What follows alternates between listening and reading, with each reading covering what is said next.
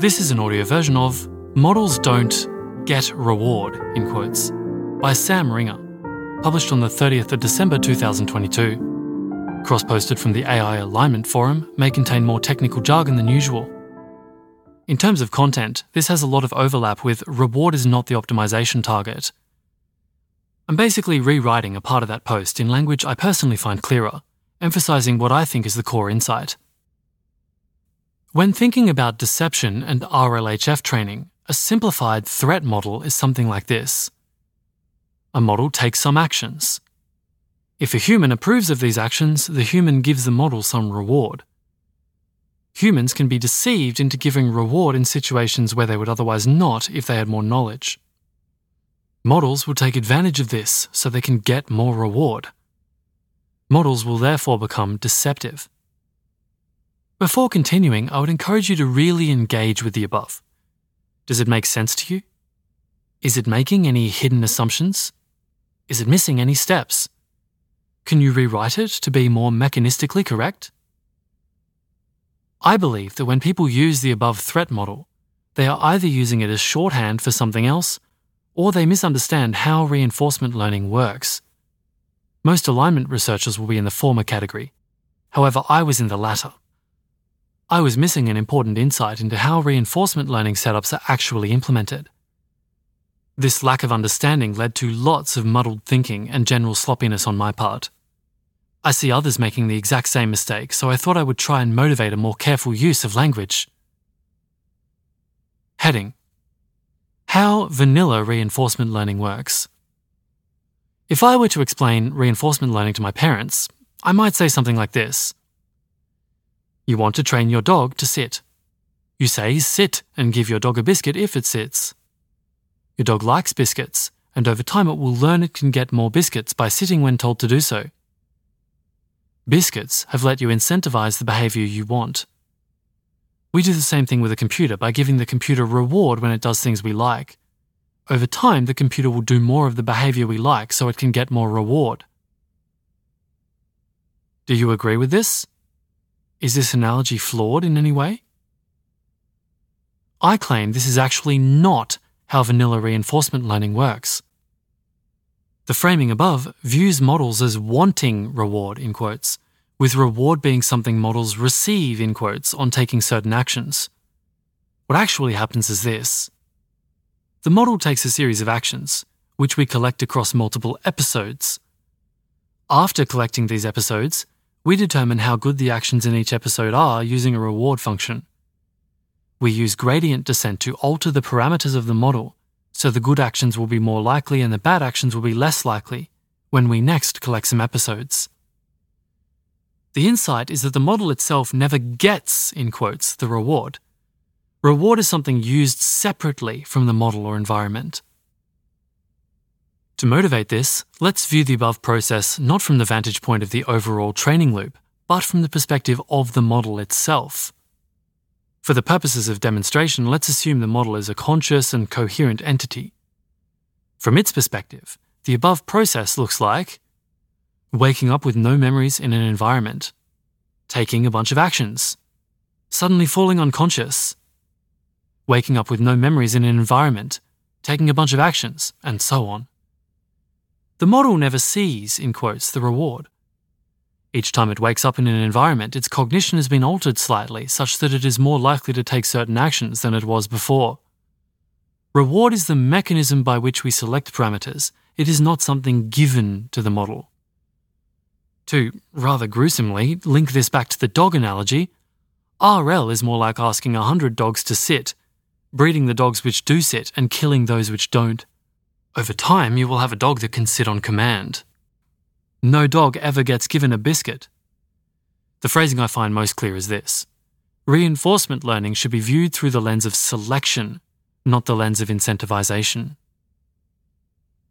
Heading Why does this matter? The selection lens has shifted my alignment intuitions a fair bit. Subheading Goal directedness. It has changed how I think about goal directed systems. I had unconsciously assumed models were strongly goal directed by default and would do whatever they could to get more reward. It's now clearer that goal directedness in models is not a certainty, but something that can be potentially induced by the training process. If a model is goal directed with respect to some goal, it is because such goal directed cognition was selected for. Furthermore, it should be obvious that any learned goal will not be get more reward, but something else. The model doesn't even see the reward.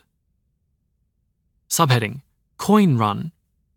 Langosco et al. found an interesting failure mode in the coin run. Here's what appears to be a screenshot of a video game. It's some kind of platformer, so we have little characters standing on a box and looking down at a coin, which one feels that the character could move along and collect by moving sideways. The setup is this have an agent navigate environments with the coin always on the right hand side. Reward the model when it reaches the coin. At train time, everything goes as you would expect. The agent will move to the right hand side of the level and reach the coin. However, if at test time you move the coin so it is now on the left hand side of the level, the agent will not navigate to the coin, but instead continue navigating to the right hand side of the level. When I first saw this result, my initial response was one of confusion before giving way to inner misalignment is real. We are in trouble. Under the reward as incentivization framing, my rationalization of the coin run behavior was at train time, the model wants, in quotes, to get the coin. However, when we shift distribution at test time, the model now wants to move to the right hand side of the level. In hindsight, there were several things wrong with my thinking. Under the reward as selection framing, I find the behavior much less confusing. We use reward to select for actions that led to the agent reaching the coin. This selects for models implementing the algorithm move towards the coin. However, it also selects for models implementing the algorithm always move to the right. It should therefore not be surprising you can end up with an agent that always moves to the right and not necessarily towards the coin. Heading Rewriting the threat model. Let's take another look at the simplified deception slash RLHF threat model. A model takes some actions. If a human approves of these actions, the human gives the model some reward. Humans can be deceived into giving reward in situations where they would otherwise not if they had more knowledge. Models will take advantage of this so they can get more reward. Models will therefore become deceptive. This assumes that models want reward in quotes, which isn't true. I think this threat model is confounding two related but different failure cases, which I would rewrite as the following 1. Selecting for bad behavior. A model takes some actions. A human assigns positive reward to actions they approve of. RL makes such actions more likely in the future. Humans may assign reward to behavior where they would not if they had more knowledge. RL will reinforce such behavior. RLHF can therefore induce cognition in models which is unintended and reflectively unwanted, in quotes. 2. Induced goal directedness.